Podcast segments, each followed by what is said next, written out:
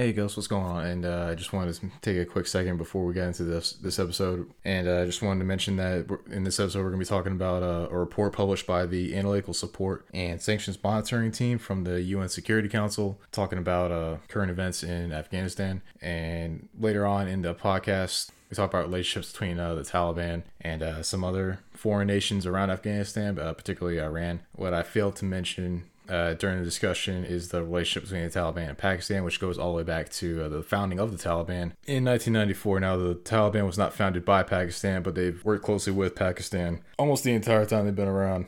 Yeah, and uh, in there, I also talk about the irony between the, the Taliban and Iran. Uh, right now, they're not on good terms, which is funny considering that Iran at one time supported the Taliban in their efforts to get rid of us. Now, the Taliban is working with Al Qaeda, or at least a faction of the Taliban is and uh, they are training and supporting other Tal- uh, the other Taliban group in the region, which is the Tehrik-i Taliban or the Pakistani Taliban, the Pakistan version of ta- of the Taliban, who's currently making life very hard for the government of Pakistan. So it's just kind of funny to see those things uh, come home to roost, if you know what I mean. But yeah, so I just wanted to mention that real quick and correct that. So yeah, and also, you can support us now on uh, Spotify. So if you uh, look up the podcast on Spotify, there should be a button on there uh, for donations or what or whatnot. It's it's not not anything you absolutely have to do. And honestly, I don't really care if you do or not. If you feel like it, by all means. But if not, it's fine as well. We're just gonna we're gonna keep doing our thing the way we way we've been doing and uh, improve little things here and there as we go forward as we uh, learn more anyway, uh, I just want to mention all that. Oh, and uh, one last thing. Uh, I happen I'm still working with Operation Allies Refuge Foundation. So if you want to go on over to the web- website at operations, uh, excuse me, operationalliesrefuge.org, there's a donate button on there as well. So if you feel like uh, helping out the organization, and uh, help us do some good things for some good people who have been neglected in large part, not only by the government, but by society as a whole. That'd be very much appreciated everything else we'll get into with the podcast. But anyway, just want to give a little quick little bit in the opening here, and uh, yeah, thank y'all. Hope y'all stick around to the end. It gets very good. At, it gets very good at the end. I will say that, and uh, looking forward to future ones. But yeah, thank you. See y'all around.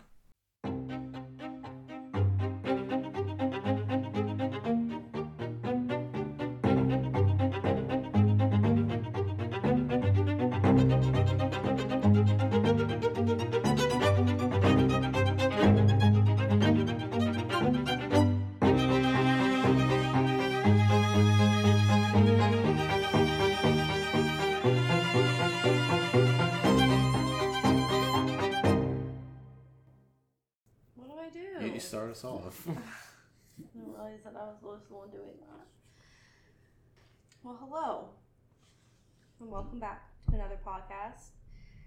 I have no idea what we're talking about, so I guess we can just start with a life update? Question mark. I don't know. I've just been swamped with work, just working a lot of hours. Mm, the garden's doing really well.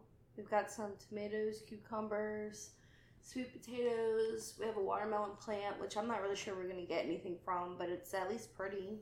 Oh, and bell peppers. We have some green bell peppers growing. There were a couple ones growing off of the uh, stalk that's supposed to be red bell peppers.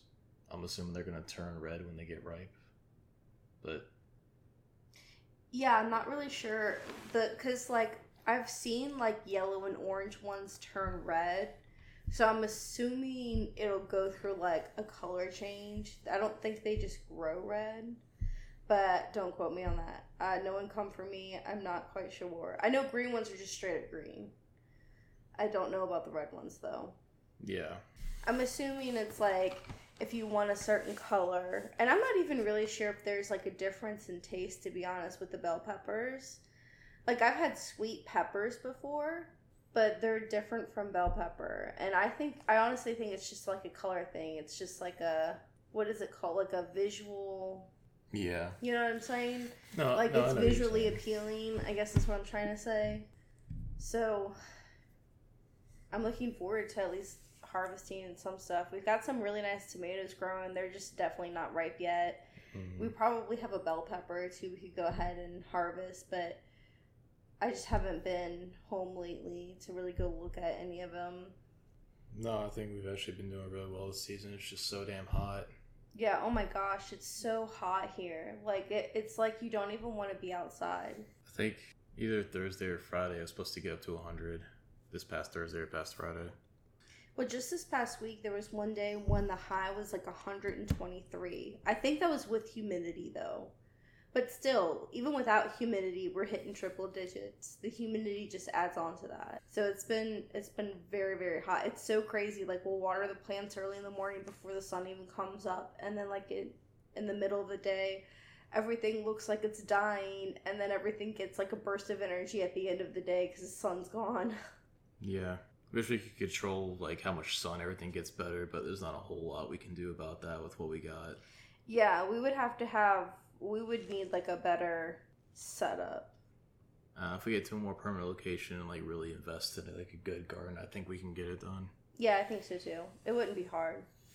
Oh, um, Avi, my first avocado baby, he's doing amazing. He's actually started to grow like a canopy kind of situation off of his trunk. So he's looking beautiful. He now has a sibling named Coda. He is a different type of avocado, but he has started to grow. He's blossoming. He's so cute. I planted two more avocado seeds. They were already uh, developing good roots, but nothing has surfaced yet. Um, but those are going to be girls, or girl names at least. and I'm going to have a whole army of avocado trees eventually. It's going to be great. I'm a little worried. I just haven't seen anything from them yet. Well, if you recall, Avi, when I first put him in a pot, and I put him in a pot without even attempting to do the whole like put him in water and get him to sprout roots. I just straight up planted him. It took months, months for us to see anything. And I got so worried that I actually dug in the pot a little bit to see if anything was happening. Like, because I thought maybe he rotted and like he died. But when I when I dug to see what was going on, you could see part of him trying to come to the surface. He had he already he already had a root system. So he was trying to come to the surface. He just needed a little bit more time. And then I think 2 weeks later he finally sprouted. So it took him a very long time. These ones already have kind of a root system, but I I mean I'm just I'm just we're good. We're just waiting on them. Sometimes it takes time. Yeah. I know Coda. I did the same thing I did with the other the two new babies. I waited for him to have a root system and then planted him in the pot. And he actually came up super quick. But I don't know if it was just the type of avocado or what. But I almost feel like it was a fluke. I don't know how it happened so quickly. Yeah, before you start growing, I didn't realize there were different kinds. Yeah, there's a now we have two of each kind. So there's like the the Hass avocados that you see in stores, and then you have the big green avocados. So we have two of each variety now. Okay. so we have two Hass avocado trees, and we have two green avocado trees, or at least I think that's what the big, the big bald green looking ones. I think they're just called green avocados. But yeah, I'm excited for them we repotted a lot of stuff recently. So Avi got a new pot, Coda got a new pot, Sharon, our peace lily, got a new pot because she was having a fit in her previous pot. And then oh, I don't know what it is. I think it's some type of variety of cacti. I'm not sure. I got it from a friend. I decided to pot it, and at one point it has just like exploded. So it was in a it was in a fairly small pot to begin with and it looked like it was kind of dying so i decided to repot it and it's actually way happier now. I don't know if the way that it's growing is the proper way for it to grow because instead of growing out it's growing up like in a stalk. But it seems really happy. It's been flowering a lot so i'm just to keep it in that pot until it gets too big and then i guess we'll see what happens we have some aloe vera that's not doing so well. I might have to go buy another one eventually, but I tried to save it. A lot of it's like I don't even know what you call them. A lot of it's like quote unquote leaves or stems or whatever kept getting too waterlogged and then when I would fix it, my lovely husband here would overwater it. So I had to take all of the outer ones off, and it was only left with like three. So it's still it looks like it's doing well. We just have to constantly bring it in if we're expecting a lot of rain because you're not supposed to water them a whole lot. Yeah, just it has not been raining that much recently. Yeah, it's been pretty bone dry. So like, even when it does rain, everything dries up super Yeah. fast. Oh, uh, what is his name? Is it Blue or Barry? Which one lived? Was that Barry? I don't remember. you were the one calling. Whatever one was over there by the fence. I think he was Blue. So Blue or Blueberry Bush, he's made a series comeback. We had also added to his pot and a friend because we were worried that he wouldn't make it by himself. So we added a friend. But I went out there yesterday and there's another little baby one growing on the side somewhere. And I was like, look at that. No, I, to- I told you about that one a while ago. No, you did not. Yes, I did. Well, I don't remember that. So anyway, he's doing super well in his pot. He's loving life. I think for him, it's more of like he just has to like die during the winter, and then he comes back with a awesome force in the springtime. Because he looked really bad during the winter. well, I when we first got him, I over I overwatered both of them. Yeah, Ended up killing the one, but uh, the other one has made a comeback and it's growing pretty well. So I just, I mean, I water it every day, but I don't put nearly as much water in as I used to. yeah. So I just put a decent amount in there, hmm and then uh, yeah, it's been doing fine. Uh, everything's green, everything's growing. Yeah, I'd say we were being pretty successful this year. So far, so good. I've oh, the other thing that I repotted was so my original basil plant. I did not properly trim it, so instead of growing out into a bush, it grew up like a big tree stalk. So what I've been doing is I've been every once in a while I'll snip off a big part and I'll appropriate it. So basically I'm just putting the stem in water so that it grows some roots out and then I'm re-putting it in a pot. And then I'm going to keep track of snipping it so it stays more of a bush rather than a tree or something. Yeah, I mean, what's left on there is growing. It seems like it's recovering a little bit. No, it always does. And and basil is is like a year-round thing, but you have to properly you have to properly trim it or whatever they call it. And I just wasn't doing it right. I think prune it. Prune, yeah. You have to properly prune it, and I wasn't doing that. So I'm trying to start over a little bit. It's kind of a long process, but I mean, it's worth it. The ones that I've already replanted have taken really well, so I'm not worried about doing it for the rest of my old basil. But I acknowledge that I'm going to have to get a bigger pot in general because this the one that I have right now is way too small. We're going to have to maybe get rid of that lettuce, redo the soil in that pot, and then maybe use that one just for basil. Oh, and I did notice too on the original tree where you were cutting cutting off the basil. Yeah, Uh, one of the stalk, the stems that you cut off, it's uh, it's growing back now. It's got a sprout on it. Oh, does it? Yeah. Yeah. Well, it's going to do that, but I just needed. I wanted like a good piece of it to start if I was going to start a new pot. Yeah, you definitely got a good one to start with, and Yeah. it's been doing fine. I- I water it every morning and everything. Not too much because small pot and small plant, but Yeah. Well, like I said, we need to.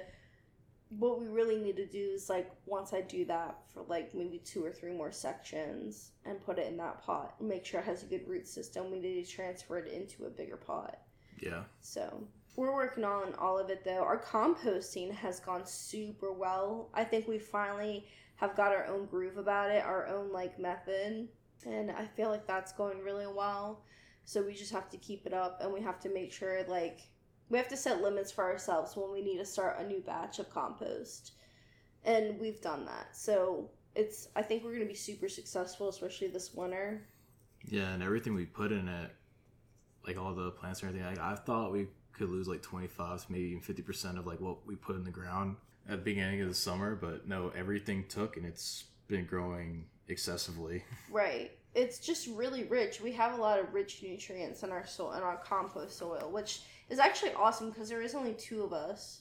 So it's not like we it's not like combined we have a lot of stuff to compost, but because we are rotating our soil in our garden that helps a lot. We've also been adding extra soil if we happen to go buy any to our pile. So I think that's helping as well. And then whenever I cut the grass, I uh, well, I probably won't for this one again, but uh, I just cut the grass a few days ago and I put a bag. Uh, In the full of grass. I put a bag in the compost to add like another layer because you're supposed to like kind of layer it You are, yeah. with like the with dirt, uh, whatever you're composting, and then more dirt or grass or whatever on top of that. and just keep layering it, layering it, layering it. So that's what I did. And honestly, where it's at now, honestly, you want to put like some more dirt on top of it, which probably be a good idea. It's fine where it's at when you start building the next the Well, yeah, that was the idea. Yeah. Yeah. And actually, a lot of people, like, especially since we have the raised garden beds, we might want to consider asking my sister or something if we can take some logs, if she has any, and just put them at the bottom. They're a good source of food for the soil as well, but it also takes up space, so you don't have to worry about, like, filling the entire thing up with just soil. So, I don't know. It's just, like, future things we can think about, but I think we're making it do for now. Hopefully, No. we'll be looking for a place within the next year, and then we can figure something more permanent out. Yeah, honestly, what I really like to do is like if we get our own place, have like a plot that I, I'll just like dig up and hoe up. Then we'll plant like our vegetables and whatever in there, Yeah, and then we could just have that raised garden bed just be like just for herbs. Well, yeah, that's exactly what I was thinking. I would like to do more in ground growing, but we just can't do that right now with our with our living situation. But anything herb based, I would want to put in pots, be because like you can't like basil's very invasive, but mint's very invasive. So I mean, you could tell from the mint and the rosemary that I have planted together, the mint has basically taken over. But eventually, I'd like to have everything have its own home. So uh, we don't have to worry about it too much. What I'd really want to put in a raised plant bed would be some perinatal, per, how do you say it, perinatals? Plants that are like year round, but they don't, they're like only beneficial for your garden. Anyway, Oh no, that's, you'd have to tell me. no, I'm pretty sure it's they're called perinatals. Like we can put a bunch of perinatals together that would work well. Anyway, that's kind of how life has been treating us lately. Fourth of July is coming up. We might Yeah. go do something. We might not. Kind of depends. Yeah, I think it depends on how you feel that morning because Honestly. you'll have, you'll have work the day before. And then work the day after. Yeah, Yeah, and they're both full shit. They're both full day shifts. So yeah. It's a lot back to back. And I really don't want to. My biggest thing lately is like, I love being out in the sun, but I'm very wary of getting sunburned because I know myself and it'll just be hell if I get sunburned and then I have to work with sunburn. So, and I've been, work has been, I don't know if it's because we have like these big windows in the front, but in the treatment area, it's been so hot and I've just been sweating and it's so gross and I'm gonna have to start bringing like an extra shirt to work and like switch out in the middle of the day or something because it's been really gross. Well, yeah, that's that's gonna be the windows, all the bodies you have in the room. Yeah. and then just the fact that everybody's doing work and Yeah. Well, and the thing is, is the windows straight up are not tinted at all. So they're not tinted, but we also have we have these window blinds that come down. They're kind of like blackout window ones. But if you're right up on it, like, and I mean like, if you're even just like five inches away from it, you're feeling the heat of the sun just radiating off of that window blind. So it is, it's regardless of there being a blind there, it is still very warm by those windows. So I almost want to propose buying like those stickers for like the windows, you know, like the privacy stickers, but get like a tinted version and like see if that'll help at all because it is just extremely warm. And I don't see us moving anytime soon from that building. So it's like we might as well make it comfortable for us while we're still there. And I just think, I also think it's weird that we actually don't have any tent, especially on our doors, because you can just see right into the office. And that's a little Oh, I- scary. I don't know, I feel like not having tent is normal. I really? just know your I just know your family like on all y'all's vehicles and stuff. You like to put tent on y'all's Yeah. windows. Because, like, we're normal. Normal people put tent on their windows. I don't. I don't think so. Yeah, babe. Yes, huh? My family doesn't put tent on anywhere s- on any of our vehicles. Your car has tint. No, it doesn't. Yes, it does. Where? If we rolled down your window, I could show you where the tent starts. We can go do it right now. We can pause the podcast. Do you really want to do that? Yeah, to prove that I'm right. Yes. You're right. You want to do that? yeah, I do. Pause it. okay. So yeah, not tinted. okay, so not tinted. I don't have my car here to fully compare because I know for a fact that my windows are tinted. But on his car windows, you can't see like a film line, like at the very top where you normally would see one. So I'm very shocked. No wonder why your car is like the freaking surface of a volcano when you get in there. It's because you've got no tint at all. Tint not only protects your car, the color of your- your car on the inside, it helps to decrease how hot it is in that thing. I know you're not a car person, but you should really tint your windows. No, I think I'm good. Anyway, that victory's for the boys. Whatever. I don't know how we got on the subject of tint. oh, well, we were talking about the windows at your office. Oh yeah, yeah, the windows. Yeah, and honestly, if y'all want to have the amount of patients that y'all want to have come through there, y'all gonna need to move to another building. No, apparently they've had like 200 patients in that building before, and everything's run smoothly. I think the thing is, is that they changed the way that they do things at that office. So it will definitely be tricky. But um, I feel like it would be doable, but I also feel like I would need some help. Adjusting that many people in a week is oh, already the amount that I'm adjusting right now is a lot. So we'll see how it goes. Yeah, and then there's me. I'm still just trying to figure something out.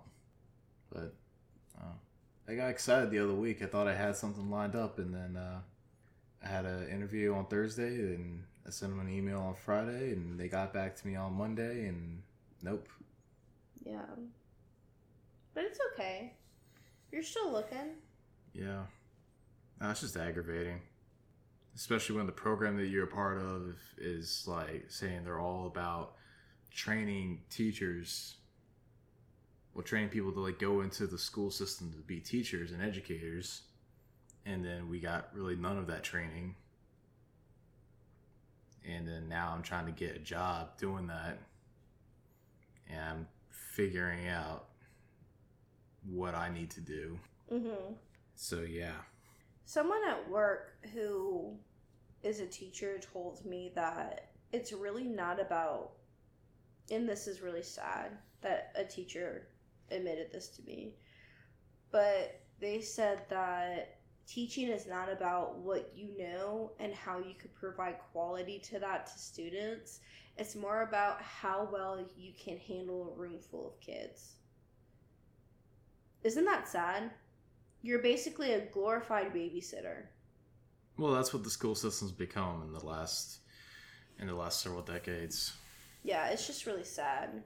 There's a principal who's a patient at work, and he actually was talking about this awesome program they have for students. When they're, I think it's either their junior and senior year, might just be their senior year, they have the opportunity to go to, it's kind of like a satellite building that's in the area, but they can go there and take a class on, I think right now they just have medical classes, so like EMT or like uh, athletic trainer, but they're work they're working it to where there can be a mechanics class, some kind of science course, and like actual jobs that you don't have to go to college for. You could go to like trade school because they've realized that not every kid is cut out for regular college life and some need other options, which I think is amazing that someone's actually admitted that. It's like, of course, not every kid is going to be cut out for college. It's just not for some people, to be honest. And you can learn really good life skills just by having a regular job, but you also need options as to like what else is out there. You know, like you don't have to do a job that requires you to go to school for four plus years. You go to trade school, get some kind of certificate within like two, maybe three years, and still make a, a good money. you could still make really good money.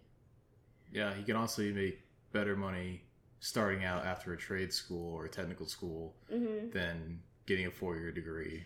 And you wouldn't be swamped in debt. I mean, you'd have some debt probably, but like it wouldn't be a ridiculous amount.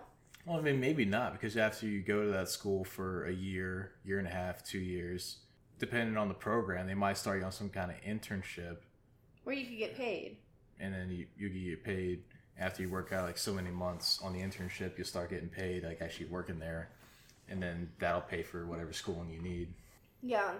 It's just like they I don't know who thought it was a good idea to push regular college onto everyone, but it's really not. It's it's actually really sad. Like you see a lot of students nowadays, they're going through college and they're like, "Yeah, I signed up for this. I really hate it, but I don't know what else to do."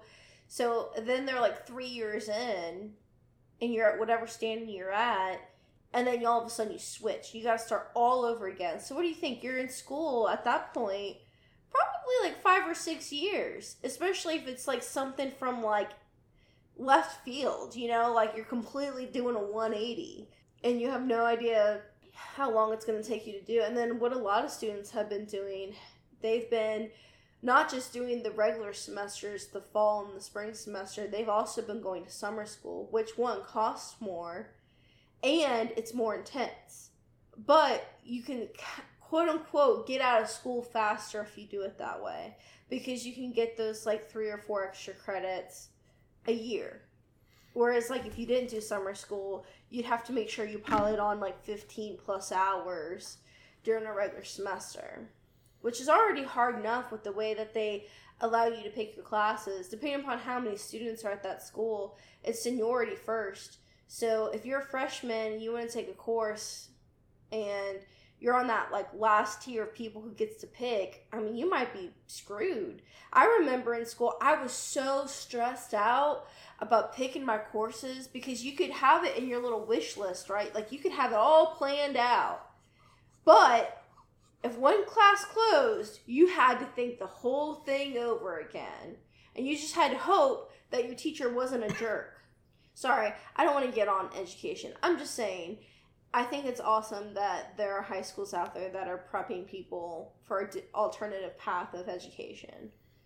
Yeah, well, alternative schooling has been the conversation, the general public conversation for the last few years now, and it's a really important one, a really good one to have. And I mean, we had our episode about Yeah. education, which apparently no one really, No one really no, no one cared. cared about Which is totally fine. No I was just cared. like in the mood to really talk about it, especially since at the time that was the subject of your thesis. yeah, at the time it was. And So I thought it was cool to talk about it. I'm definitely still passionate about it, and just yeah, but uh, things are. I think things are changing. They're, they're going to change very slowly, but once the changes are in place, I think things are going to be a lot better. Yeah. It's just uh, how long is it going to be between now and then, and uh, how much, how painful is it going to be between now and then. But yeah, uh, coming on the other side of it, I think uh, the school system eventually will improve. I think it'll worsen in some areas. hmm I think school choice is a good thing. Yeah. That's a good move. Uh, charter schools, private schools, and uh, homeschooling's really, uh, Homeschool's up and coming. yeah. They are making a comeback. I mean, th- there was kind of a big homeschool movement back in the '90s, but Oh, it's definitely coming back now. It's like Yeah. they had a reprieve for like 10 plus years, and now they're coming back. because just the traditional school system just ain't it. Well, it's not doing it for everyone. Well, yeah, well, it's not doing it for everyone, and it's just it's become so. But Anywho, yeah, yeah, John, we, we need to get off topic. That's not what this. Uh, Yeah. that's not what this one's. That's not what we want this one to be about. Yeah. So, Anyway, um, I really don't know what we're talking about, so how about you tell us? Or Yeah. wait, we didn't even do an intro. Hey guys. I, re- I just realized this. We didn't introduce ourselves. I'm Dylan. This is Chris. hello. Uh, and you're listening to Socrates on the Mountain. Were you really almost about to forget? No, I always in my head, it's not Socrates on the mountain. It's like Socrates something mountain. So I just wanted to make sure I remembered the on the part. okay. Was it gonna be like in the mountain? No, I don't know what it was. Going up the mountain, going down the mountain. It might have just been Socrates on. No, I mean that's it. Socrates on the mountain. I don't know. Anyway, basically, this is Socrates on the mountain, and you're hanging out with Dylan and Chris. Mhm. Chris, what is? Yeah. It's weird calling you Chris. I know. I'm just gonna say it. It's his real his full name is Christopher, and I like that way better. But y'all can just call him and know him as Chris. Anyway, what are we talking about today? Yeah. Well, uh, other thing with me besides uh, almost getting a job and then end up not getting a job was uh, I've been doing a what? Nothing. Go ahead. I've been doing uh, some work with the nonprofit Operation Allies Refuge Foundation. It's, uh, honestly, it's been give one, it's been giving me something to do, which is really nice, and uh, I just appreciate the mission they're trying to do. And uh, coming off of the, my thesis and going into that, I think is beneficial not only to myself, but I'm hoping I'm bringing a lot to them. From what we've been talking back and forth, and from what they've been saying, this, this seems like I have been doing some stuff for them, which I hope I can continue to do. I've been part working as part of their historical research and preservation team. Yeah, I mean we're still trying to get things off the ground right now. I mean it's a nonprofit and uh, it's relatively new, so we don't really have a whole lot of money. One of the uh, top guys asked me to make a budget, and uh, I did that. And uh, we're talking about moving forward with something like that once we actually start getting funds, and uh, hopefully I start getting some work done, which is going to involve a lot of um, kind of like what my thesis did, doing interviews and stuff like that with guys who were there on the ground in uh, Kabul back in August 21. And uh, getting their stories, preserving their stories, uh, presenting it to the public. Yeah, using that to conduct research. And uh, our initial goal is to eventually write uh, two books of uh, different in two books in different styles. One will be more, uh, I guess, reader friendly uh, as far as like the general public is, general public goes, and one's going to be uh, more academic. Hopefully, we can uh, do a good job with those, and I think we're on the right track right now. Just trying to get a lot of logistical and administrative stuff out of the way, and yeah, hopefully we can uh, start getting some money soon. So if you guys are interested in supporting something like that, feel free to go to uh, Operation Allies of Refuge Foundation.org. Pretty sure that's the website. And uh, there's a little donate button on there, so you can go in there and donate however much you feel like you, uh, however much you think we deserve. And uh, yeah, hopefully y'all can uh, help us uh, get off the ground and get going. And uh, on that topic, not only were you looking at the uh, situation of the pullout of Afghanistan or the Afghan or the uh, Afghan war in general, uh, we're still trying to keep up to date with what's going on over there, and that's kind of like where this podcast episode. Some a report came out, and I was looking at it, and I'm like, well, I kind of want to talk about this a little bit, and uh, uh, maybe we'll get into the history of the Afghan war, at least the United States Afghan war, because there's been like, oh God, how so many people have gone through the area that is today known as Afghanistan and fought wars of some of one fashion or another. So yeah. All right. Well, those were this report was published. Uh, it was published back in May. I didn't see it until a couple weeks ago by the UN Security Council. Uh, specifically, it's their body for monitoring uh, sanctions and stuff like that, and they uh, just keep tabs on uh, any countries that uh, have sanctions against them, which Afghanistan, as of right now, currently does, or the uh, technically the Islamic Emirate of Afghanistan, aka the Taliban, as uh, the U.S. like to reference in the was uh, remembered as the Doha Agreement back in February 2020, which I always uh, I've been I've been reading into that more and more. It was kind of well, I mean, it's not funny, but I don't know. It's just weird how that ended up the way it did with, with that agreement and everything. But I don't know. We'll get into that if we get into that. But uh, referencing that agreement, one of the stipulations was that the Taliban would not host any international or foreign terrorist organizations inside Afghanistan as a condition for the U.S. pulling out. Well, not that they ever really held that up to begin with, but uh, it's become more and more obvious now that uh, they really just do not care, and that is because uh, the Al uh, Qaeda organization, originally founded by Osama bin Laden and Ayman al Zawahiri back in the 1990s, I, I did see one report saying like they founded it back in the 80s, which I don't think is true. The the ones that I've seen is that they got together and did it in like 1994, 1995. But uh, yeah, so yeah, they're back in Afghanistan just like they were in, in the late 90s, early 2000s, doing what they do best. Which is Well, because they're good at it, we don't know exactly details of exact. We don't know exact details of what's going on, but they've moved in they've become part of the Taliban government in Afghanistan, and they've uh, expanded training operations as well as uh, logistical and administrative operations in the country. Mm-hmm. So yeah, it's the 1990s all over again as far as Afghanistan is concerned. The Taliban is back in power with uh, Al Qaeda right next to them. And to my knowledge, they haven't done anything yet, and it's not exactly clear what the direction of Al Qaeda is going to be going forward.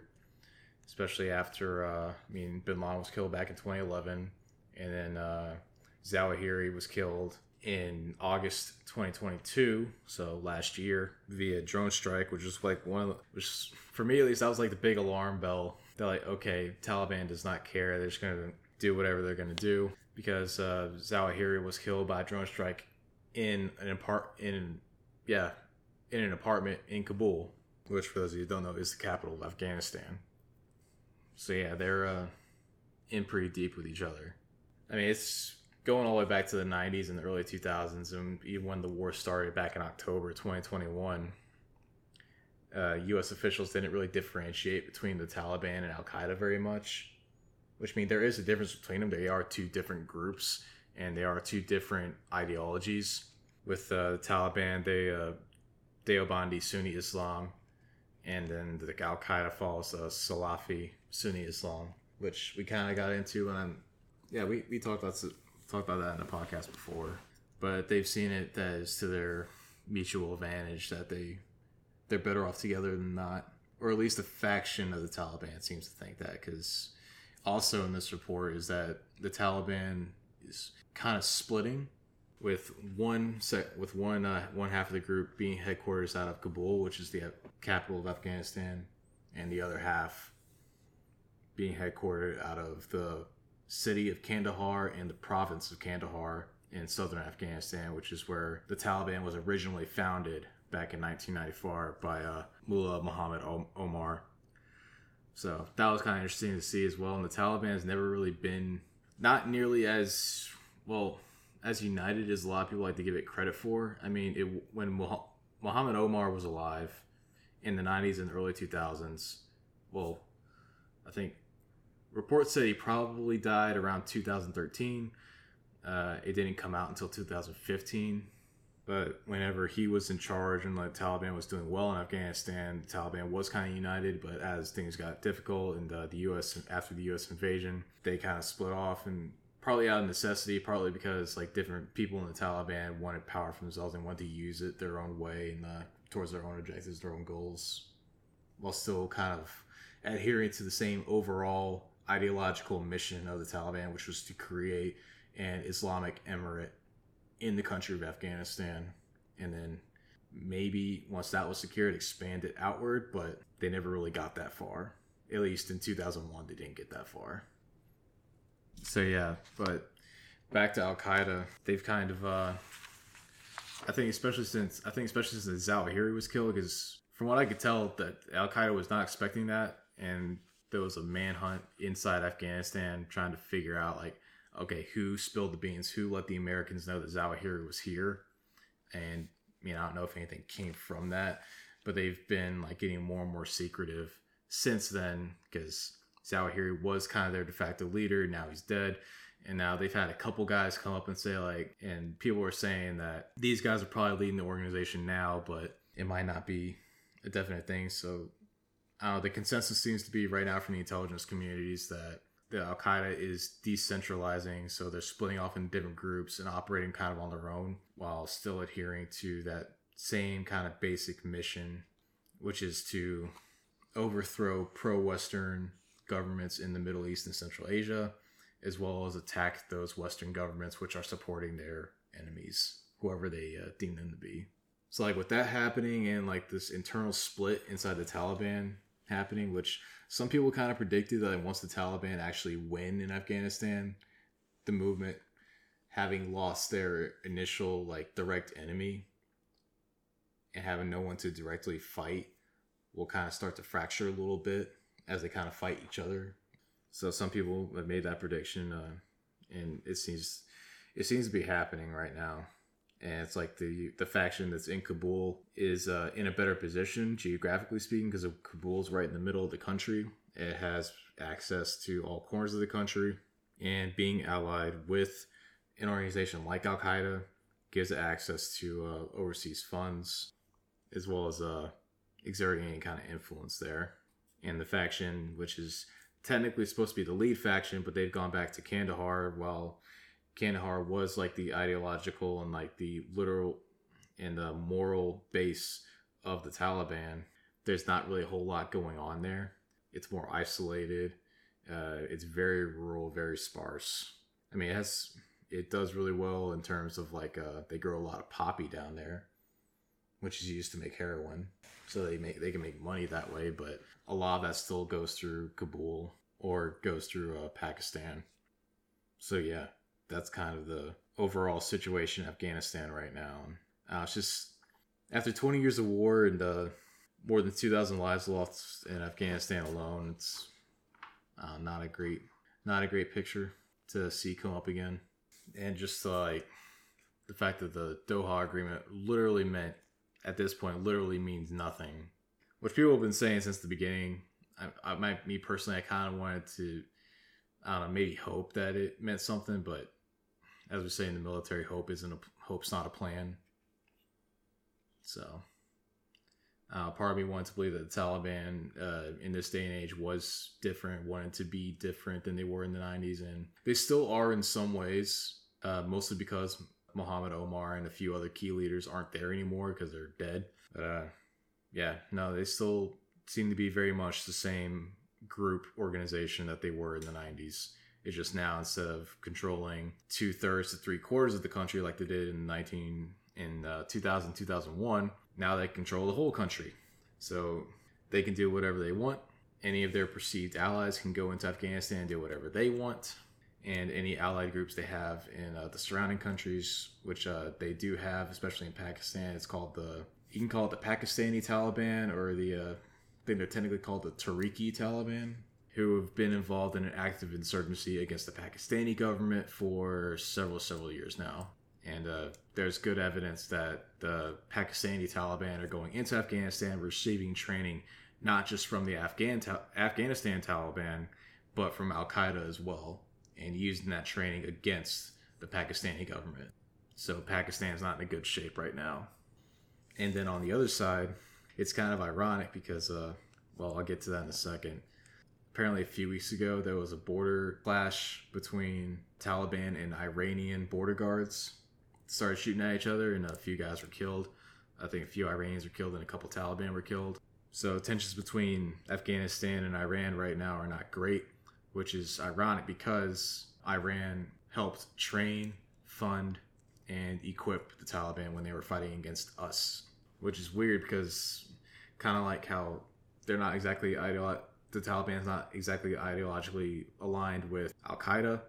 Taliban is even less so with Iran because at least Al Qaeda and the Taliban are both Sunni Islam. They both uh, come from the Sunnis.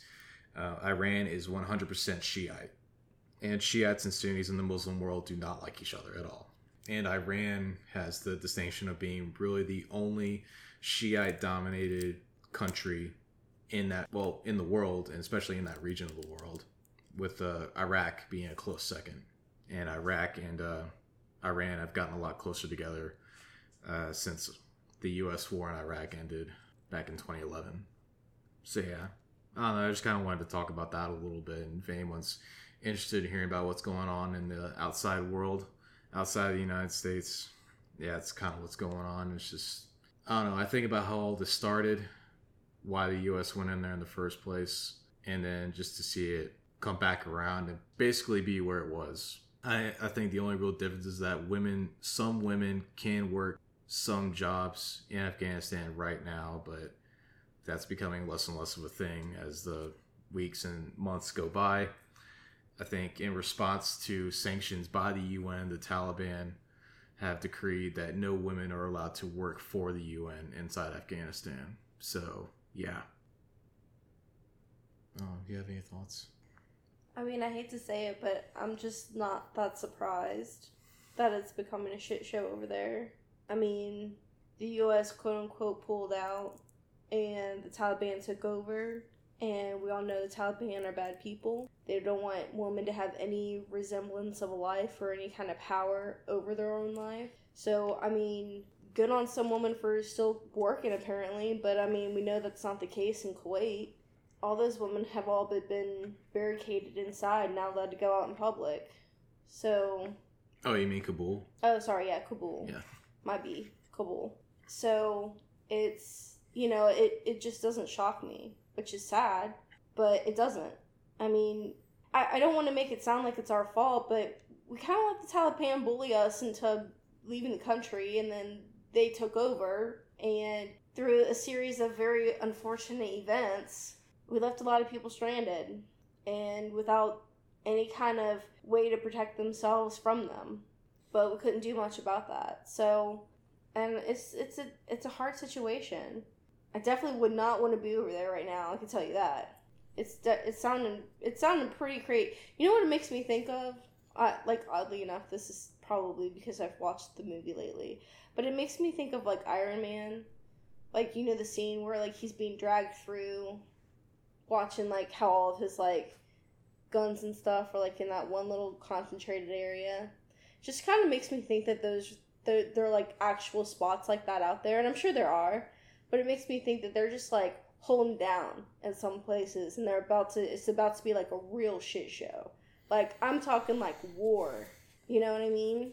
Yeah, I think you're talking about that scene where uh, he's captured by that terrorist group, and they're, Yeah. they're dragging him into the cave, their their cave Yeah, through the cave and then out outside, and you see all these like fucking guns and missiles and all this shit Yeah, all stuff made by his by his company. by his I company. feel like yeah. that's legit. I feel like it minus like Stark Industries. It's like all American made shit, and they're just holding out in these caves and in these little like set up barricaded areas and stuff, and like they're just waiting for it to go down.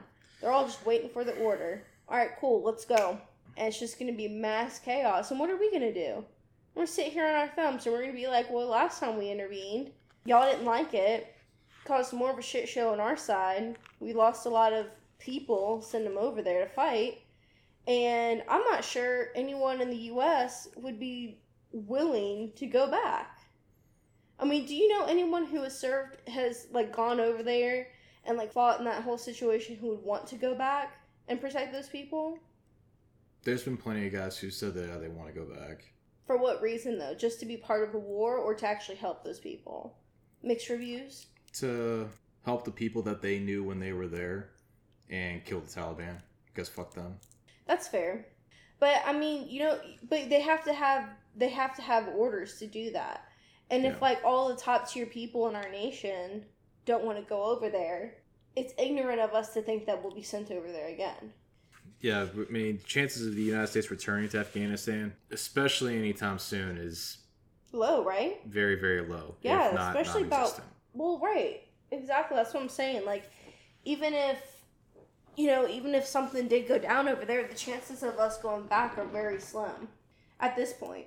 Yeah, But that's kind of what it sounds like. It sounds like it's all just building right now. It's just building for some kind of like eruption. yeah, and it might be because, I mean, what's going on in Pakistan now, which is Afghanistan's eastern and and southern neighbor. If Al Qaeda and the Afghani Talib, Afghan Taliban start really funding, training, and supplying the Pakistani Taliban, then the Pakistani government in, Islamabad could be in some trouble. I mean, their military was a lot. Their military is a lot better than uh, uh, the Republic of Afghanistan's military Mhm. was. They have a lot of experience. They have a decent amount of funding coming from both Russia and China, but China and Russia are also supplying the Afghan Taliban a little You bit. You know what's sad is like I'm not even surprised Russia is supporting them, but it surprised me a little bit on China. No, because uh, Afghanistan has a lot of natural resources, which while while the U.S. was there, a lot of surveying was done inside the country, Mhm. looking for those natural resources, Mhm. and we found a lot. Yeah. Especially, I mean, not just poppy and heroin, but there's a lot. There's a lot of uh, lapis lazuli, and Yeah, and, there's a ton of that shit over there. and more importantly than that, there's a lot of lithium. Mhm. which with pushes for like green energy and stuff like that, and, Yeah. anything battery powered, you was about to need anything battery. you need lithium for batteries. yeah. and they got a lot of it in Afghanistan. And almost immediately after we pulled out and the Taliban officially took over, the Taliban and the Chinese signed a deal.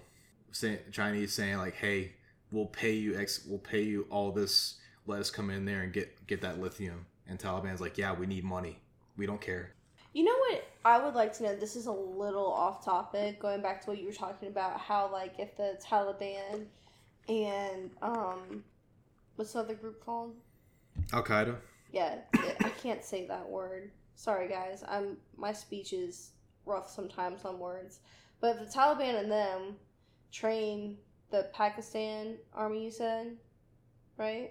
Well, right now the Taliban and, and Al Qaeda are training the Pakistani version of the Taliban. Oh, the Pakistani version of the Taliban.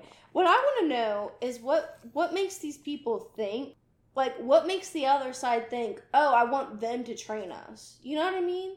Like what kind of qualifications do they meet? Or is it a bunch of like old generals that actually have like experience? Or are these just like people they take off the street and show them how to point and shoot a gun? No, You know these what I are mean? These are guys with a lot of experience fighting both in Afghanistan against the United States and the coalition, Mm-hmm. and also in Iraq fighting against the United States and the coalition. So we've been in a war for the last twenty years. Not we've learned we've learned a lot. We've got a lot of experience from it, but so have our enemies. Okay, so my next question is like and I, I'm I'm aware that it's like a third world country situation over there, but does does word of mouth not mean anything to these people? Like, do they not know how bad these people are? Like, why are you gonna go support especially fucking China? Why are you gonna fucking support people like that? I don't understand. Like, do you have zero morals? I don't understand. I just don't They get just- that. They just don't see it the way that we do, and there is a divide. I'd be, I would be curious to know their stance on it. well, China's always been China's fucked. Let's just. Well, they're it's like economically speaking, they're a lot more practical for the most part. So like they don't really care. They just look like, hey, can we make money here? Can we make materials that we can sell here? They don't need any more money. Good lord, they've got so they much. actually kind of do. Their their their economy's in a bad way right now. wow.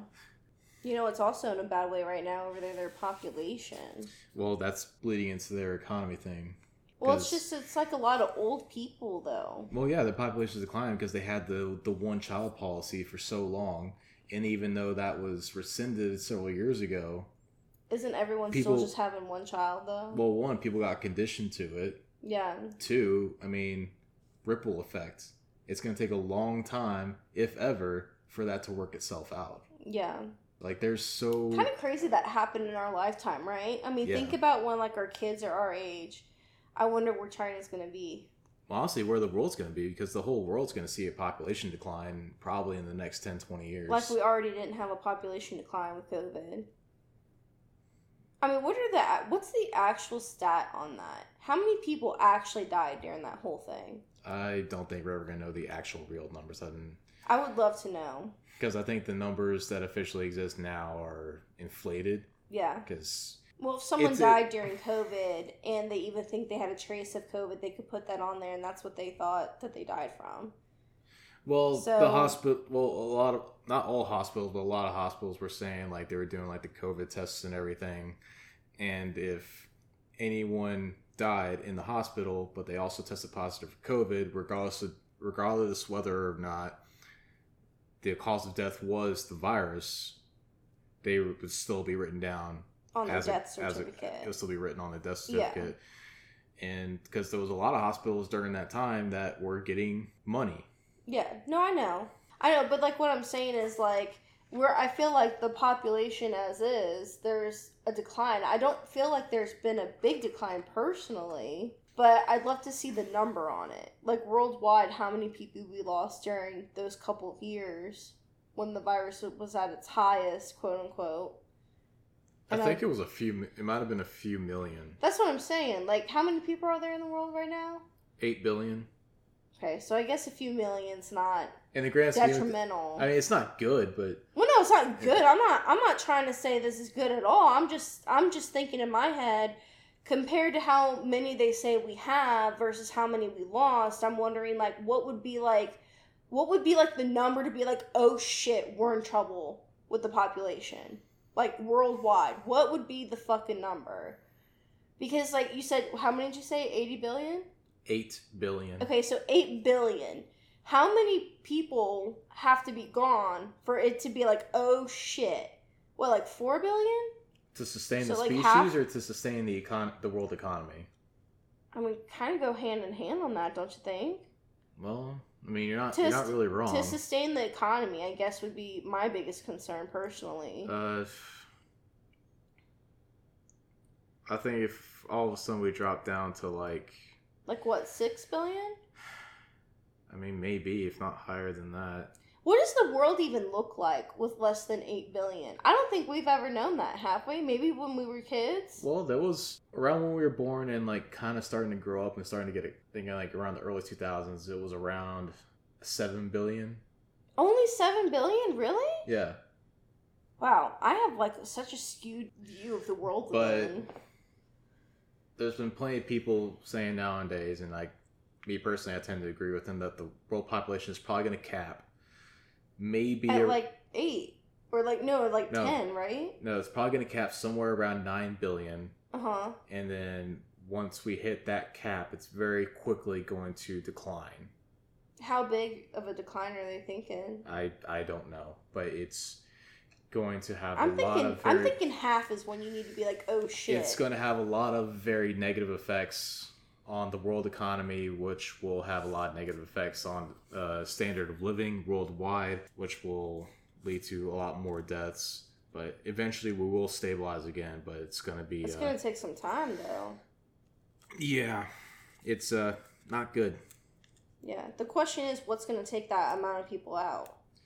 Is it gonna be man-made? is it gonna be natural? You well, know what I mean? Well, the uh, elderly population in the world today is really, really large. So, How, how large are we talking? uh, Give me a it, guesstimation. it varies from country to country. Give me a guesstimation for the U.S. Older people population. How much you thinking? The people are living in their 80s now. Easy. I think the elderly population in the U.S. might be like thirty something, maybe forty something percent, That Maybe. kinda, that is kind of on the high side. maybe. Uh, I know the worst. There's a, there's a, I mean there's a few countries that have like a really bad. Uh, Japan is probably the most notable one because they have it.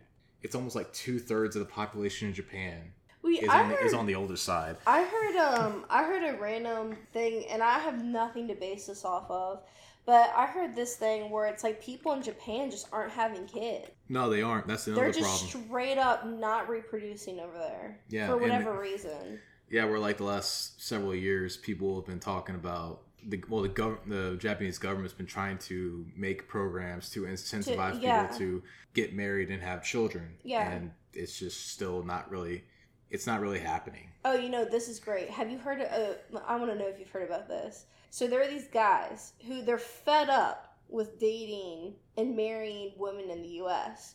So what they're doing Oh yeah, I know what you're talking about. Passport bros. Yeah, yeah, Yeah. So what they're doing is they're they're getting passports, and a lot of them are actually going to Japan because the the the ladies over there are like you know they're they're a little bit they're more they're definitely way more traditional over there. Uh, looks are a huge thing in the Japanese culture. So um, you know if you're a hoe, people are gonna be knowing you're a hoe, and they're gonna talk shit, and no one's gonna pay attention to you. So the way you act and stuff over there means something, which Lord, I wish it meant something over here. Anyway, beside the point. So they're going over there and they're and they're finding good relationships and they're wanting to stay over there, but to continue to have their citizenship over here or whatever, they'll like fly back every six months.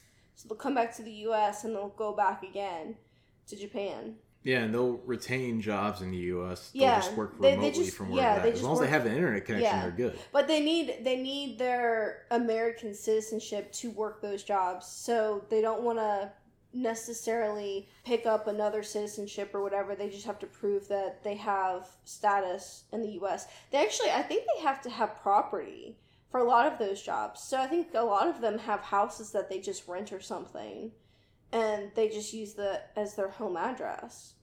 So, you know, if they're getting a company and they're working remotely, they can just do that. But they still have to pay like taxes and all this other shit, even though they're living full time in a completely different country.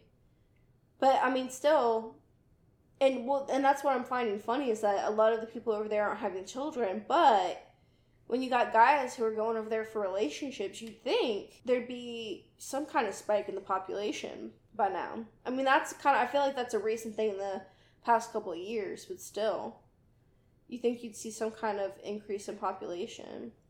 Uh, I think it's also that I guess a lot of ja- the Japanese male population, especially the younger generation, is just They don't want to get married. yeah, they don't want to, and honestly, there's more docile, more effeminate, which is Well, if you think I mean- I mean, it, it, me- it, it is their fault. At the same time, it's kind of like because, especially in places like Europe and Japan, like go back to the Second World War, where these cultures reached peak mass as far as I guess like masculinity, like masculinity, like the absolute worst way, yeah, where they just complete domination at home and then going out into the world and trying to conquer everything, which Germany, uh, which under the Nazis tried to do in Europe and very nearly succeeded, and the Japanese tried to do in Asia and had some success, but a lot of failure because they couldn't sustain it, multiple reasons. And so, kind of the reaction to that is to, well, obviously, don't be that way.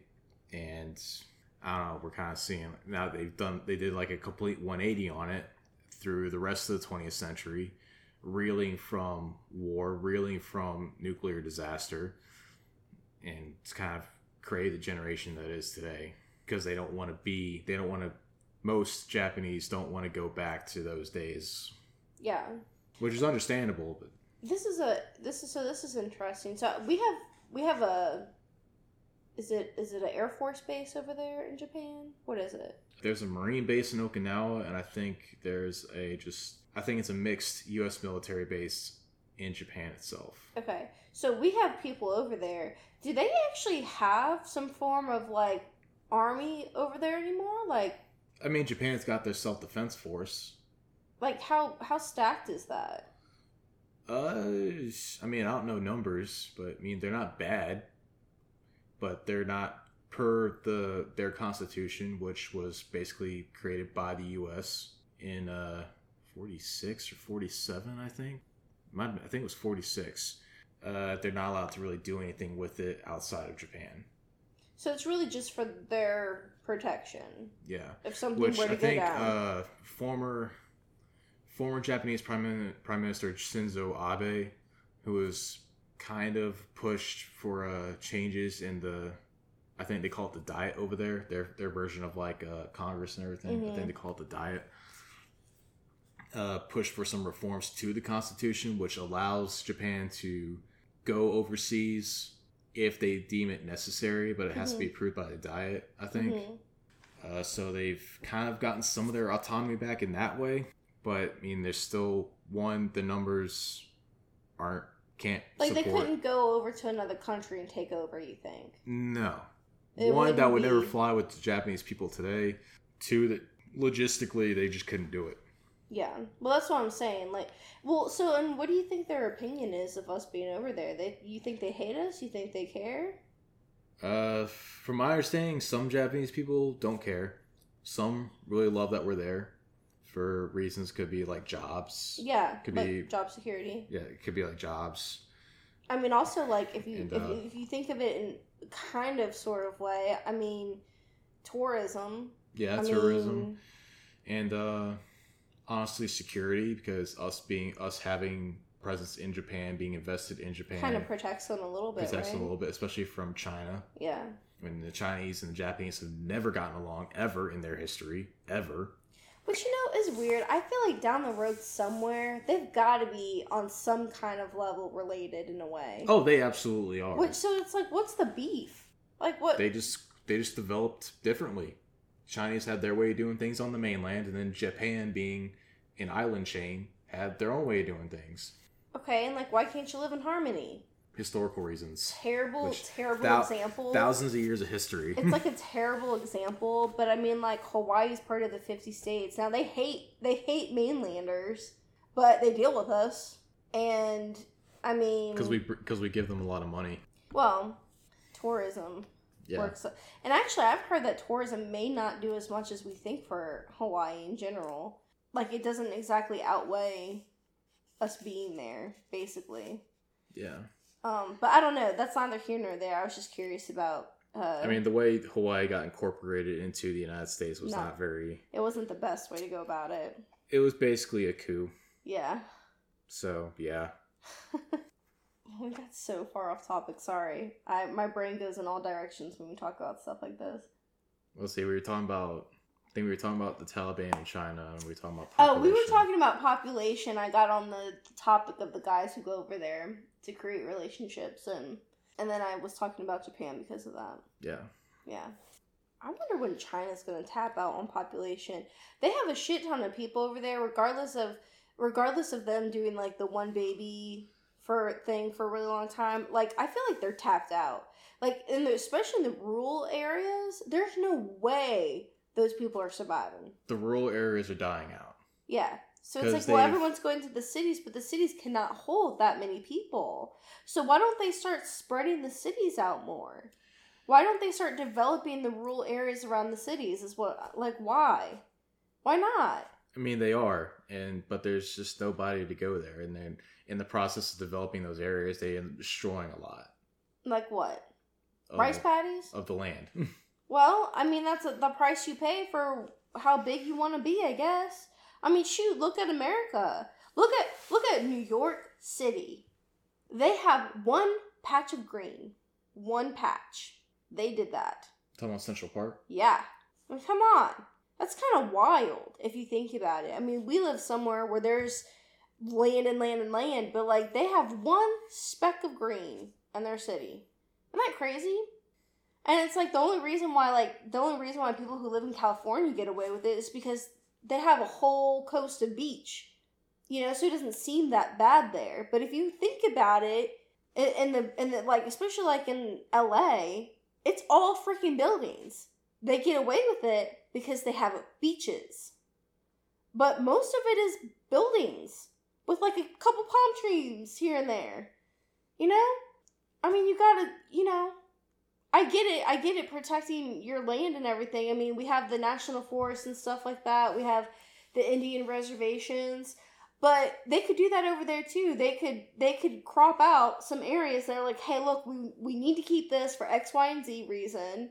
But everything around it, let's start let's start lifting it up a little bit. Give our people some places to go. No? Or are they making bank leaving it the way it is? Because someone's making money somewhere. I mean, why do you think there's such a homeless problem in, in California? Because the organization that's supposed to take care of the homeless people, they're making bank. They Yeah, can't they make, make- they they can't make make a lot of money, money off of of people it. who aren't homeless. You know what I'm saying? Like I'm thinking like maybe that's the same situation in China. They're just letting those places die out because they're making more money somewhere down the road. Uh, the biggest thing in China is the fact that it is such a centralized state, and talking Like about you mean in the con- like in that in that whole continent? well, in the country of China, all, everything goes back to Beijing and the CCP, the Chinese Communist Party, hmm which controls everything. Nothing happens without their say so or without them allowing it to happen. People talk about like the Chinese economy today and like, oh, it's how it's no longer communist. Like it's got elements of capitalism in there. Like it's still, I mean, economically, yeah, it kind of dips into that, but all those Chinese companies still answer to the CCP. They do whatever they want, but the CCP tells them that they have to do this or they can't do that. Then guess what? They don't have a choice. Yeah. Did you hear the crazy thing? Like you can't even own a house in China. Did you hear about that? You can't own a house in China. You rent it for like 99 years. It's like it's it's like a lifetime contract you sign. It wouldn't surprise me because They won't let you own land there. Well, because like economically, it's not 100% communist anymore, but politically, I mean, real talk, politically it still is very, Yeah. very, very much so a communist, uh, communist government and a communist state. So, and they just they don't. At They- this they- point, I'm not even sure. I'm not even sure anyone in America really owns land. If you think about it, why do we have to pay taxes on something you own? Oh, that gets into that gets into a whole thing. I mean, that's basically like paying rent. Yeah, I mean they used to back in like the mid to early 19th century, there used to not be as many, there was nowhere near as many taxes as there are nowadays. And a lot of those taxes came about in the late 19th century, like the 1870s, 1880s, 1890s. Mm-hmm. That's when a lot of the taxes that we have to face kind of started to, Taxes are what's to killing come everyone. about. I think it was either the 16th or 17th amendment. I want to say it was the 16th amendment that introduced income tax. they need to get rid of that sucker. And as hard as it is to make a constitution a constitutional amendment, It's especially to nowadays, it's really hard to get rid of one. Yeah. As much as they would like to get rid of cer- certain ones, but yeah, I don't know. In a way, I guess we should be thankful for that. There are some constitutions you need, or that we need to keep, that people would love to just get rid of, so they can Yeah. control us even more. I mean the founding fathers made it difficult on purpose, and that's been both a blessing and a curse. I know that's what I'm saying. Like it's it's kind of like a uh, double-edged um, knife or sword, whatever. Yeah. While things in a totalitarian state like China or ta- or the Taliban or Taliban Afghanistan, where it's like whatever Kabul says, or well, I guess not Kabul because the Taliban's split right now. Forget about that. Whatever the government says to do, that's what's going to happen, which has its advantages in that it can get things done really quickly, but at the sacrifice of the people's freedoms Mhm. and being able to do whatever it is you want to do in your own life and so on and so forth. Yeah. You know, surprisingly, I feel like I complain. I feel like I complain about how America is run and things like that. Surprisingly, though, if you were to go ask someone in, a, in like a third world country who is like aware of other countries like America and stuff, surprisingly, we're still better, which is a little shocking. And I mean, I think a lot of it is like my my own ignorance. I've never really been anywhere, but I mean, in my head, sometimes I'm I think there's got to be somewhere better, because I I just feel like I just feel like America fucks you over in so many ways, but in reality, it's a pretty decent choice if you had to if you had to choose this versus something else. You know what I mean? Yeah, it's still out of all the countries in the world, it's one of the best, if not arguably the best. But Yeah. uh, people make arguments that way or the other about what country's better for what reason or other. It just Well, just on like just on a woman's just on a woman's stance, America's pretty good.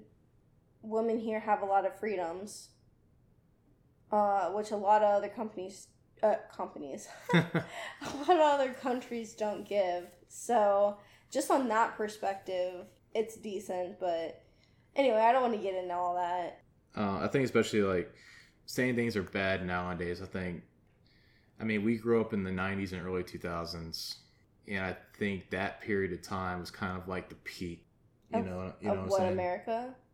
Yeah, in a lot of ways. I mean, Not just not just for like nostalgia factor because that's when we were kids. We didn't have to worry about a lot of stuff because we were kids. yeah, But I just think looking back on thinking like economically, uh, foreign policy, socially, I don't know. Were we perfect? Absolutely not. But have we ever been perfect? Absolutely no. not. But that was a, uh, it was pretty. It was a very positive image back then, and uh, getting into the 2010s and getting into now the 2020s. Uh, just for, I mean, you can get into like so many different things for one reason or another. It's not. It's not as great as it was back then. Yeah. Does our nostalgia play into that a little bit? I think so, but I also think there is some objective truth there Yeah. Especially like where I like to focus, which is on like the foreign policy and stuff. Like foreign policy in the '90s and early 2000s. I mean, America couldn't lose, but it was also mistakes we made during that period of time, which Mhm. would result in our eventual loss, like it like it did. So, I. In the end, I think things are going to end up. Things are eventually going to get better. I think, as I think I've said before, uh, they're going to get worse before they do, but they are eventually going to get better. So Yeah, everything. not not to get completely black pilled as uh, some as some people say. Re- there's still reason to hope and just I'll just live your life best you can and take care of yourself, take care of the people around you, and uh, make it work. make it work. And I think I think most people will be able to get through it just fine. But yeah, I don't know. Just wanted to talk about what's going on in Afghanistan a little bit because of probably because of the work I was doing with the foundation, just all the research that I've done into it. And it's just really Uh, it's just sad to see things go back to exactly the almost exactly the way they were. I mean, it, history doesn't repeat, but it rhymes, and I think it's rhyming. Pre- it's rhyming pretty hard in Afghanistan right now. Uh, I was hoping the the agreement in Doha would actually mean something. Clearly, it doesn't. And I don't know. I think that whole, the more I read about it, I've been reading uh, the American War in Afghanistan by Carter Malkasian, which came out last year sometime, and the paperback and the paperback version, which is what I got, came out earlier this year. I've been reading into that a lot, especially the peace process around the Doha Agreement. Fortunately, that whole peace process got undermined, especially in the United States. Who exactly did the undermining uh, is not exactly clear. I know uh, Malkasian, and uh, I think that might be some of his own bias, considering some of the people that uh, he openly admits that he's attached to, especially in the uh, State Department and the Department of Defense. But I also think it's kind of a fair criticism because it's true. Uh, he puts a lot of blame on former President Trump being so determined just to get troops out of Afghanistan and being so vocal about it. So the Taliban knew that one way or the other, we were going to leave. Yeah. So all they had to do was hold out until we reach a point where it's like, okay, we're just getting out. We don't care anymore. We're just getting out. And then they can just do whatever they want, demand whatever they want, Mhm. which unfortunately is pretty much what happened. And they knew we were getting out soon. So all they had to do was like put on put a smile on their face and play along until we're gone, and then they could just do whatever. And it turns out they didn't even really have to wait that long. So, and even when they did, I mean, when they opened up their offensive in the summer of 2021, clear violation of the Doha Agreement. I mean, what was the U.S. response? We dropped a few bombs in the first days of the offensive, and then did basically nothing else. We continued to downsize. Uh, the military mission in Afghanistan formally ended, I think, around July 12th when the commander of U.S. forces in Afghanistan uh, stepped down and uh, ended that command. And uh, yeah, a month a month later, we're sending troops back in to Kabul to uh, oversee an evacuation, which no one really planned for until August 14th, 3:30 p.m. Eastern Time, uh, East Coast of the United States. I mean, uh, there was a meeting with the heads of all the departments. I forget exactly what it was called. Uh, Security Council meeting. The Security Council meeting at 3:30 to discuss planning for an evacuation out of Kabul, both U.S. allies and uh, at-risk Afghans. 3:30 Eastern Time on August 14th is two in the morning on August 15th. And what was going on at two in the morning on August 15th? The Tal- the Taliban vanguard was entering the outskirts of Kabul. Hell of a time to start planning or have a meeting saying that you're going to start planning. The meeting they didn't even plan anything in the meeting. They just said like, "Okay, we're going to start okay, we're going to start planning."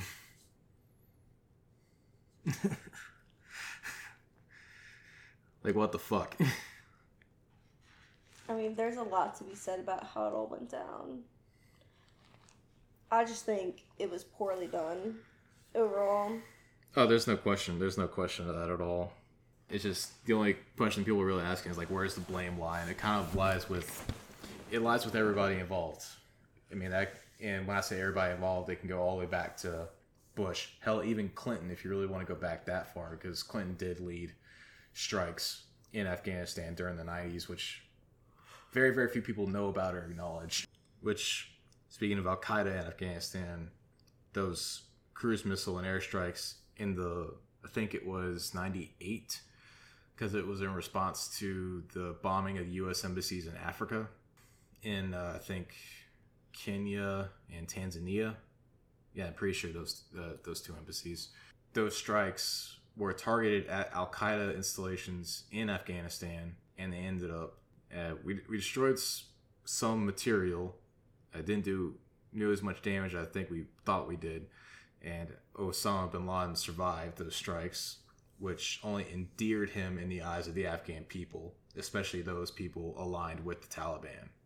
So yeah, so when we come, Kind of So- snowballed after yeah. that. so we fast forward to 2001, after 9/11, when we're when the Bush administration is telling the Taliban, it's like, hey, the only way to avoid war with us is if you turn over Bin Laden right now.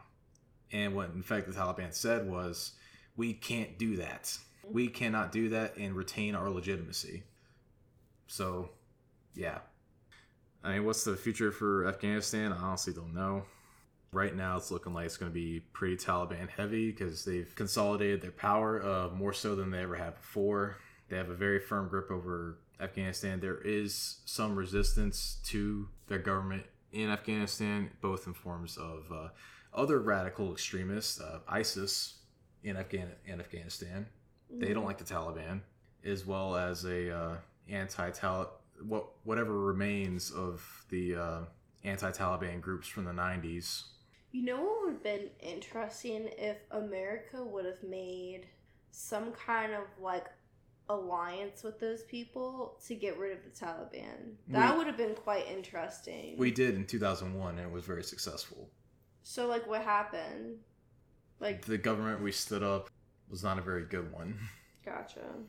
with those people because a lot of them acted in their own interests and for their own power, which pissed off a lot of people. I bet so. Uh, that's a very oversimplified uh, and shortened version of the story. But yeah. And technically, elements of that resistance still exist inside Afghanistan. Uh, I think they've gone past the point where they could like really be effective. Who knows? They might have a resurgence in a couple years, but I don't think anything's going to happen with them anytime soon. I don't think ISIS in Afghanistan is very successful. And in the UN report that I was talking about at the beginning of the podcast, apparently Al Qaeda is uh, using their influence in the country to uh, infiltrate not only the Taliban, but to also infiltrate ISIS and uh, other groups that are operating inside Afghanistan. So Jeez. there's a fair chance that Al Qaeda will have a pretty firm grasp on everything that's going down there. Mhm. Will they ever be the the uh, de facto power in Afghanistan? Personally, I don't think so. I think the Taliban will hold on to that with an iron grip. And uh, I think if the Taliban ever feels like Al Qaeda is starting to threaten their power in the country, I think they'll just get rid of them. But that hasn't happened yet, and I, I don't see it happening anytime soon. So yeah, Mhm. I think the numbers in the report uh, around like 400 are about two to 400 fighters for Al Qaeda in the country. Uh, with those numbers going up to 2,000 when you account account for support support personnel and families, which is significant, especially when you think about the numbers were very similar to that to the 1990s. But I mean, they're not going to challenge the Taliban for power. But I do think they are supporting this one particular faction of the Taliban that they are closely aligned with, and I think if that faction wins out in any kind of uh, future power struggle or current power struggle, I think they will have a lot more say in what goes on inside that country. So yeah, Central Asia, Central Asia is uh not bussing, as the kids say nowadays. Is that what they're saying? Yeah, I've heard I've heard that term a lot recently. Interesting. So yeah, Yeah, anything else you want to say or talk about? Um, no, not really. It's just a messed up situation, and like you said, it's probably gonna get worse before it gets any better. But Uh, a little bit of a shorter episode this this month, and uh, I know it's pretty me heavy. which is fine. Yeah, I know you're really busy. There, you, Dylan has a couple ideas of her own, but she's really busy right now, so she'll get to them when she gets to them. Yeah, hopefully. I don't know. We'll see. Yeah. no, you're fine. You're you're busy working right now. I mean, Could give y'all a talk on trigger points or something. something I mean, we could do a medically medical We could we could do a medically focused one, a chiropractic focused one. I think that'd be interesting. I could give y'all the history. We could talk about D. D. Palmer. He was insane. Honestly, yeah, why not? Because I know Or the only thing I know about B.J. Palmer was insane. He ran over his dad. You talking about like literally ran him over Yeah, like literally. So and then it's, fixed him. it's not.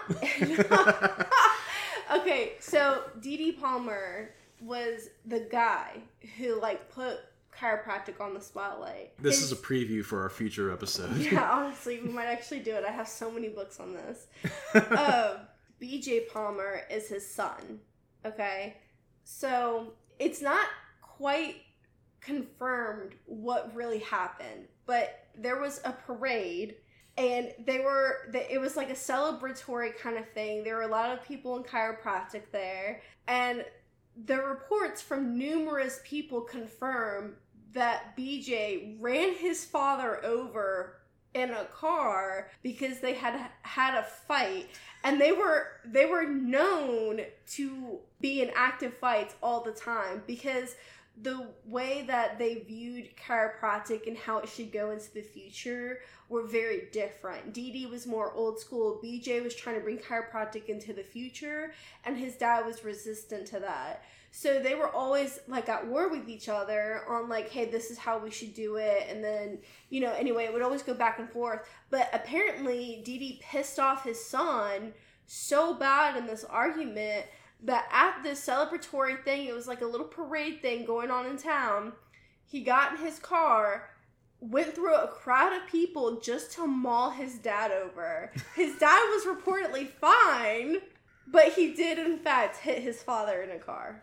So they wouldn't just fight; it would be extremely violent. Oh, like it was trying to inflict death, so well that, but like also they were trying to cause death. they were excuse me. both businessmen. So the competition for who could like outwin someone on like a financial level was really high. So like D. D. Palmer would come up with this great idea. He'd make a lot of money. He'd get a lot of people in, and then all of a sudden BJ would come in and outdo his dad.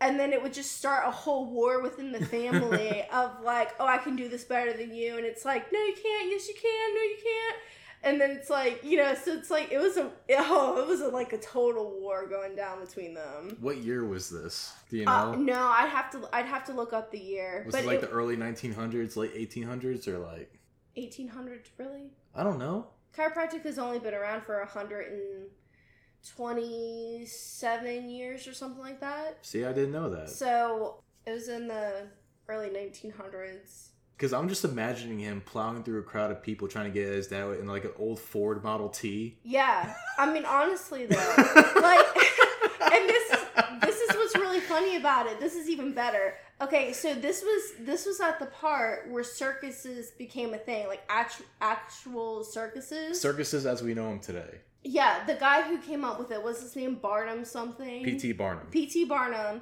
He got really famous for how he portrayed circuses. You know, like the old school circus signs with like the people and like the language, like the way the the words were written in that calligraphy kind of style. Yeah, well, he was big in the 1840s, 1850s. Right. So D. D. Palmer grew up on that and he liked that. So this dude goes out and he buys these big carnival like train things to sit outside of his clinic and his schools and stuff. And that's how he portrayed chiropractic for a hot second. He had As a circus act? No Well, wonder it wasn't going anywhere no, seriously. that is a circus act. He did it as like like to draw people in. He wanted like a cool thing to be like like oh look that sign looks really cool like let's go in and check it out. So he had these big signs made for chiropractic, but he had them in like all this fancy lettering and stuff, and that's how he would draw people in. But like BJ didn't like that after a while. He was like, "That's too old school. Like we're trying to be serious about it." And so that was another that was another thing they fought about. Anyone who knows history better than me on this subject, don't come for me. This is just what I remember while I was in school. Some of the details could be a little sketchy in my brain because I haven't gone over in a while. I'm just imagining now some guy standing on like a little, st- whatever the fuck it was called. That was like in the middle of the three ring circus. The little Oh, like a little stool, podium little podium, standing on a podium, uh, just like That's call- not what he just calling out to people. Let me Oh. finish my bit because I think it's really funny. All right, folks, step right up, step right up. Can you see the amazing cracker here? No, I'm not talking about those people down in Mississippi. I'm talking about that Dr. Cracker, the greatest cracker of all.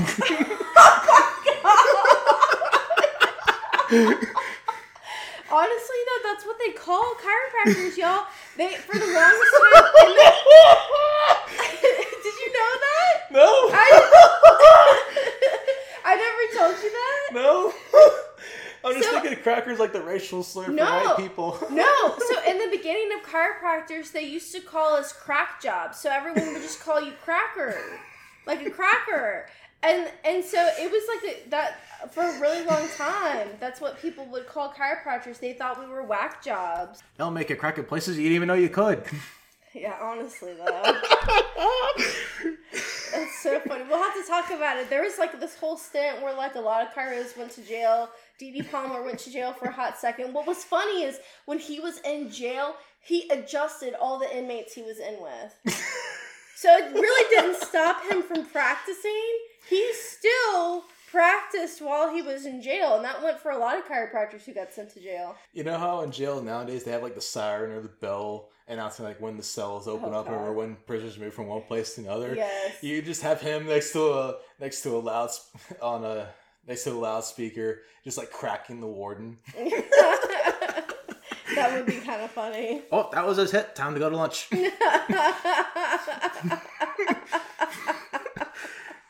You're having a lot of fun with this, aren't you? Oh yeah, we definitely we're, we're doing this now. I'd be fine Start start it. start reading back up on it because Oh, I want a whole podcast dedicated to this. Oh, there's this one lady. I actually did a project on her when I was in school. She, she was an amazing. I can't remember.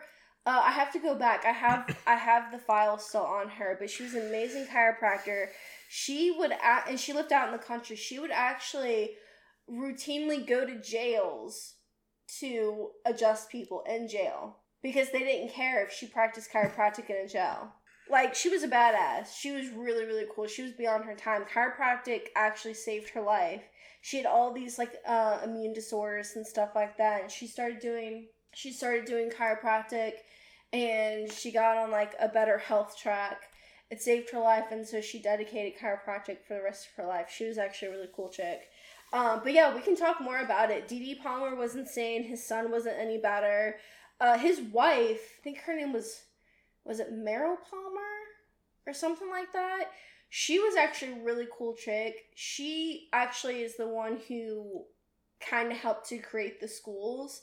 She kind of kept D. level headed in that aspect. But yeah, oh, there's so many more good stories to tell about chiropractors. We were all crazy when it first started to go off. It's definitely developed over time, so please don't be afraid to go to a chiropractor. But the history in it is actually quite funny because it was they were creating something new, and this was and this was before like anyone would even know, and even now people don't accept it. So like trying to get people on board with something that's new, it's scary, and it doesn't always work out, you know. So they were trying to push a big movement that was people just weren't ready for. So, but yeah, there's there's a lot of fun stuff we could talk about. We could talk about uh Gonstead. He was a really cool guy. He got you gotta say something for the podcast. Oh, okay, sorry, sorry. We gotta say something for the podcast. We can talk more about other people who created other techniques and stuff, but yeah, just to go over the story. Oh, I'm um, gonna have fun with that one. Yeah, I'll I'll get the I'll get more details about it, and we can talk more about it. I can give you more information on uh, D. and BJ, and just kind of give y'all a quick little rundown. And honestly, way with uh, we've talked about like my side of things as far as like being in the Marine, military, stuff like that. Yeah. We, you're you, we're long overdue for uh, something more. in for something field. on my field. honestly, I'm okay with it. I mean, not a lot of I've people. thought of, I've thought about it before. Yeah. but like definitely. I think I've just been. I think also I've been hesitant about it because I recognize that not everyone is for chiropractic, and I feel like it's one of those controversial things that I wasn't sure if we were okay bringing onto our podcast. But we talk about controversial stuff all the time. I feel like. So well, it gets mentioned. We don't explicitly talk about it, but it definitely gets Yeah. mentioned. But I mean, yeah, we we're people just like anybody else. We have our own views and beliefs on things, and yeah, take it or leave it. exactly. And if you, I mean, hey, if you really want to, and uh, shoot us an email at socrates.mountain at gmail.com and come and have a conversation. But Yeah, Yeah. absolutely. We would love to have some people on the podcast if you're wanting to talk with us. It's all it's all good. We're just here to have good conversations. I love learning. I think I've made that pretty clear over the past um past podcast. I just enjoy learning. I love to hear other people's side of the story. Uh, and none of it's none of it's hate none of it is like hateful uh, it's all it's all good vibes and you know we just want to see what everyone else thinks. Yeah, I mean, when you really think about it, there's very, very few reasons to hate just about anybody in the world. yeah.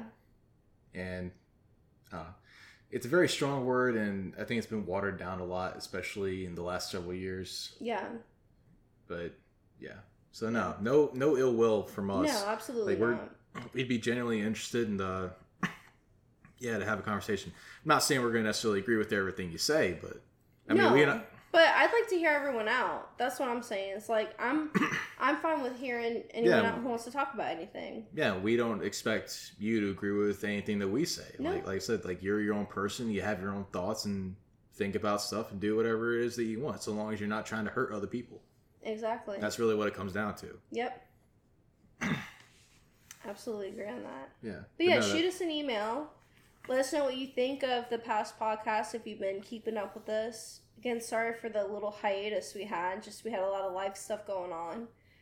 But we're back. We're really trying to put more out there this year than we did last year.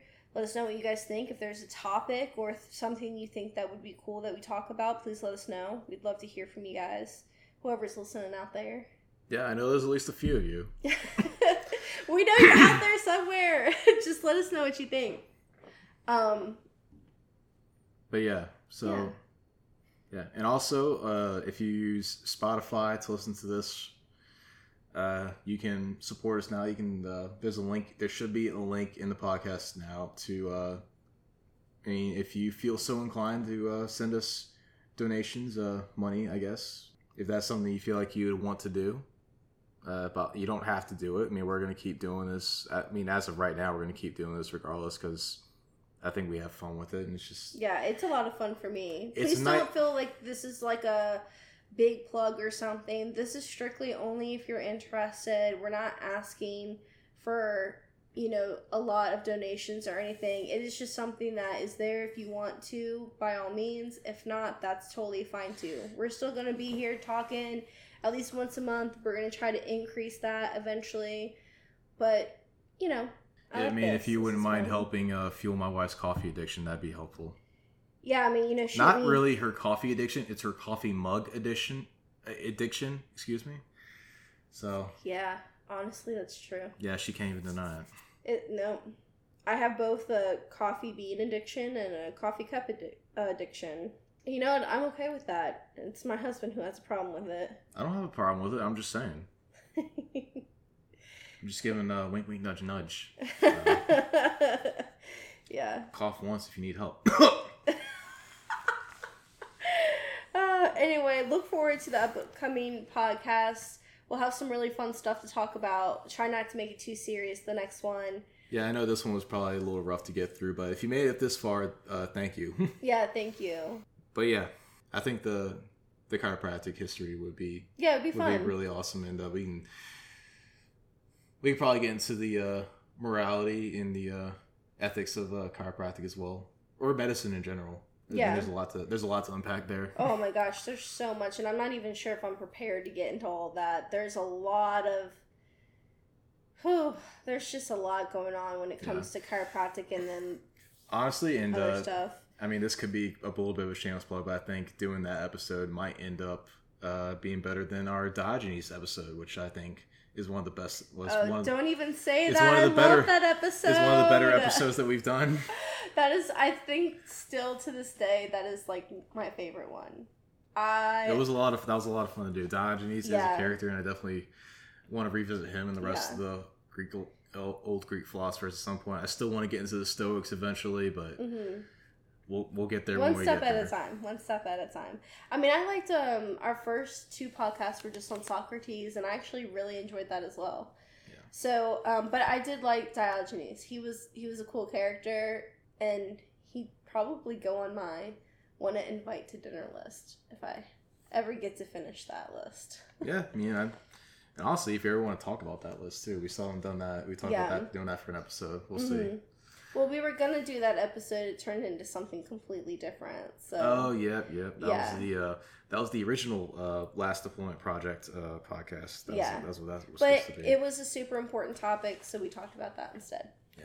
but anyway next one will be super fun so please tune back in look forward to it i hope everyone's doing well and everyone have a really good fourth of july make sure you hug your families be thankful for them if you have anyone in your family who served thank them for their service that's super important we thank everyone who is listening who's ever served thank you so much for serving our country we're very very grateful for you yeah, for my brothers and sisters, just uh, semper something. if you know, you know. All right, guys, this has been Socrates on the Mountain with Dylan and Chris. Y'all have a good one. All right, tune in next time. See the famous Doctor Cracker. Oh, gosh. All right, bye. You didn't do the ghost thing again. Oh shit! Next time we'll be cracking ghosts. No, that was bad. Yeah, that was bad. I might cut that out. Nah, now I can't. Feel like. But yeah, uh, all the ghosts out there, uh, be good people, do good things, and uh, if y'all made it this far, again, thank you, and uh, see y'all next time. Bye. Bye.